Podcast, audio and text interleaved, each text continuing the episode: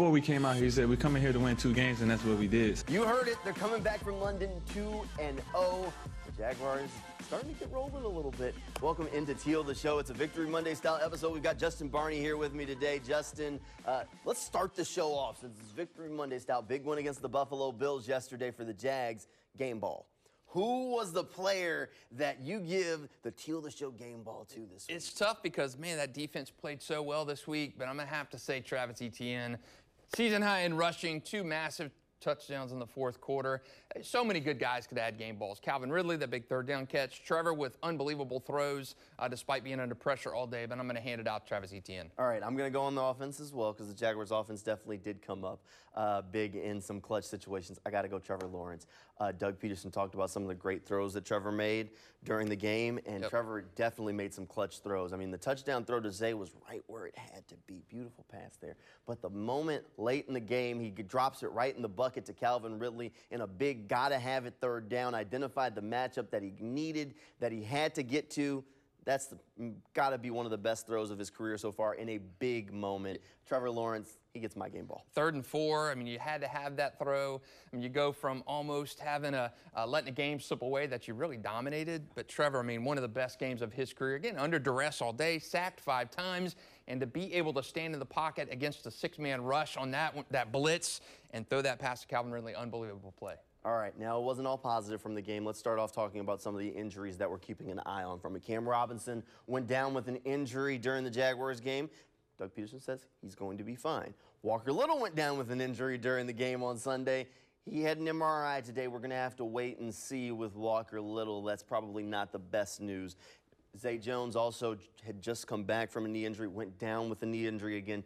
He's having an MRI today as well. So uh, Zay Jones, that first touchdown pass just shows just how important he can be for the offense. And Walker Little, that's huge too. He's been the Jaguars' best offensive lineman this season. You look at, I mean, the, the Zay Jones play. I mean, he missed two games with that knee injury, and Jacksonville's offense just didn't have it with Zay Jones. And having Zay Jones in that offense gives it the complexity and the completion that it needs. You got Calvin outside, you have Christian Kirk inside, and Zay Jones really gives that offense some up and go. So you really hate to think he's gone for any period of time. The the Walker Little injury is a concern. You had your top offensive line, the five guys you thought would be there to, to this season got 11 plays together. So the offensive line has not been good. You hope Calvin, uh, the, the addition of Cam Robinson back in the, the lineup would do that, but you got 11 plays. I'm worried about that Walker Little injury. All right, now the big difference for the Jaguars offense against the Buffalo Bills had to be the way they were able to operate on third down. They've struggled in third down so far this season. On Sunday, the Jaguars offense was cooking on third down. A lot of big third down conversions, some great throws from Trevor Lawrence. He was 9 of 10 on third downs. That's just how great he was there. Doug Pederson says they didn't do anything different get ready for this game. It was just guys going out there making plays when the Jags needed them to that's really what it takes on third down. It just takes a little more effort, a little more energy, a little more focus and concentration to be able to overcome some of those third and you know uh, mediums and some even the third and long scenarios um, that we had yesterday in that football game. So, you know, we didn't change anything up. Our just our execution was better, and um, guys making plays. And you know, that's what it's all about in the NFL. The Jaguars have the talent that they need. They just need players to start stepping up and making those plays in the big moments. Yeah, 10 of 18 on third down. I mean, 56% on third down when you entered the week. 29%. Unbelievable. You had as, just about as many third down conversions in one game than you had in the previous four combined. So you had to see that start to come together. You'd like to see those fourth downs starting to, to pick up as well, too. But third down conversions, one of the weak spots of the team heading into the game. They addressed that against the Bills. You got to see if you can build on that momentum-wise against the Colts this week. All right. When the Jaguars went to London, they were a team that was kind of struggling. They were one and two. They came back, two wins. So now they have a positive record, three and two record, which is what they wanted, what they needed. It was a business trip. Now, part of the trip to London, spending 10 days over there, Doug Pederson described it as a, an old school training camp type feel. He said they weren't building any campfires or anything like that over there. So no s'mores for the team, but he does feel like the time together helped out on the field. We didn't build a lot of campfires and huddle around campfires during the two weeks or 10 days, but you know the fact that we got to spend time in the in the hotel together uh, you know players went to dinner together they just they just hung hung around you know played some golf together different things like that it's just a a time where i think you just get to get to know someone a little bit more right and um, uh, when you're in the you know, when you're in the heat of the the battle out there and of course of the game, you know, you lean on each other that way. And, and we were able to do that for those 10 days. And I think the guys really embraced that. And and now it's a matter of coming back here, you know, continuing that same uh, sort of mindset as we as we prepare this week and, and really for the rest of uh, you know the really the first half of our season um, you know which is the next next couple of ball games you know, that team bonding, you can't under understate just how important it can be for players to be able to, to talk to one another and know how the other guy thinks. That time together, it never hurts to be able to get that during a year. No, and you, you even go back to high school or college. I mean, that's that is like the crux of building a team. You see high school teams, they go out in summer and spend a week somewhere together in Camp Blanding or somewhere to have that team bonding. You do it at college and camp throughout the eh, throughout the fall. And then I mean, you look back at even the Jaguars and Tom Coughlin's first year. You didn't have have training camp here. He took the team up to Stevens Point, Wisconsin to have that building, to have that chemistry, to knit that together. And I think this London trip came at the absolute perfect time. Your team that was looking for an identity, maybe reeling a little bit, and London was the cure-all for the team. You hope that carries on this week. All right, the cure-all for the team was a trip across the pond. We'll talk more about what's next now that the team is back here in Jacksonville. Straight ahead when Teal the Show. Welcome back into Teal the Show. Now, look, the Jaguars spent 10 days in London. Now they're back here in Jacksonville, and they have to get adjusted. Look, the, the, team might be a little bit jet lagged. We talked about leading into the Bills game how being over there in London was a little bit of an advantage for the Jaguars because they were adjusted to the time there. Well, now they got to get uh, readjusted to the time here in Jacksonville. It is a change on a short week. Doug Pederson says he's going to have to keep a close eye on his team this week to see how they're handling it.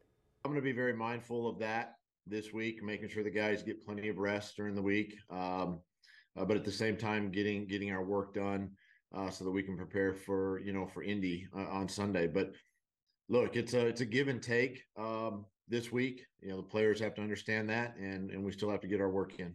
There is a reality to getting readjusted to the time. After you're there for 10 days, your body kind of starts to get the clock changes. And now they have to get their biological clocks changed back to Jacksonville time, get readjusted. It's going to be a little bit of a rough week as far as practice. The guys are going to be tired. Some of them might be dragging a little bit. Uh, but they have to still find a way to get that intensity and get ready for Sunday. You made a, a, good analogy in your story on Sunday. You talk about the, you know, you come back from vacation. You always love to have that built-in day when you come back and you recharge and you kind of don't have anything to do, maybe grocery shop, laundry, or something like that. So the Jaguars are going to have to do that. Oh, by the way, you play one of the most physical jobs in the NFL or in the in the world. You got to come back and get back into into gear and get back on American time, get back on Jacksonville hours. So I know you were concerned with this return trip home, Jamal, more than the London trip, and I do think there's some validity to that. We'll see how they get acclimated back to Jacksonville this week. Yeah, this has been the game on the schedule that I just kind of X'd on and said, ah, this is the most concerned game I'm about, uh, or most game, game I'm most concerned about going into it. But now there has been some bad injury news for the Colts, which makes this game maybe a little bit less dangerous for the Jaguars. Anthony Richardson, they're expecting him to be sidelined for a while with an AC joint injury. That means Dun dun dun. Gardner Minshew probably going to be starting for the Colts for a little while. That includes this week in Jacksonville. Uh, Doug Pederson says that the good news is that they have plenty of tape on Gardner Minshew. He's been playing good football for the Colts, and they'll be ready for him. Gardner's going to probably, uh, he's still going to be athletic, still going to be able to move around, you know, uh, get the ball out of his hand, all those types of things. So, two different styles. We got you know quite a bit of film on on uh, Gardner Minshew as well, and and so it's uh, uh, our defense will be well prepared.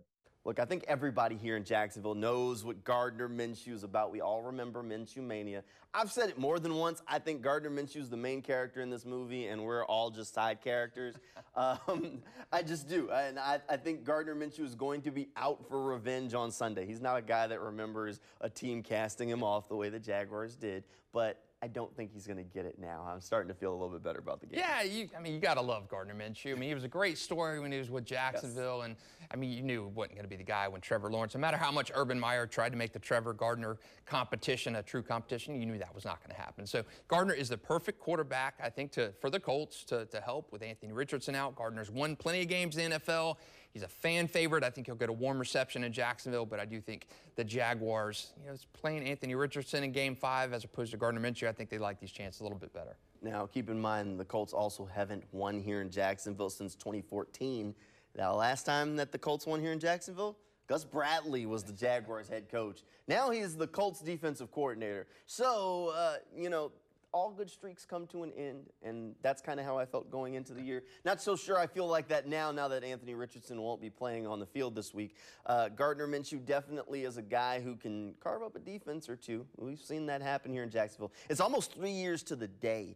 The last time Gardner Minshew started a game, a regular season game, in Jacksonville, almost three years. It was October 18th, 2020, last time he started Wow. one. Wow. Remember Gardner Minshew? Hey, he cut some jorts on the Mark Brunell show for us. He was a fan favorite. You love Gardner Minshew and what he stood for, and he was a breath of fresh air. But, you know, again, Gardner Minshew at this point in his career, uh, you know what he is. He's that serviceable backup. You gotta, you gotta hope Jacksonville can can get over that Gardner Minshew hump. No more Minshew magic in Jacksonville. All right, the real question, and this is uh, what we'll wrap up the show with. All right, the real question. Cheers or boos when Gardner Minshew takes the field? Oh, tons of cheers for Gardner Minshew. I, you can't imagine. You can't imagine boo. Why would you boo Gardner Minshew? He was so amazing in Jacksonville. I mean, Uncle Rico, all the skits and the attention for Gardner Minshew. Just because he wanted a long-term answer here, does not cheapen what he means to Jacksonville. He was a breath of fresh air when he was here. I wouldn't be surprised if we see quite a few uh, Gardner Minshew Jaguars jerseys in the stands on Sunday for that game.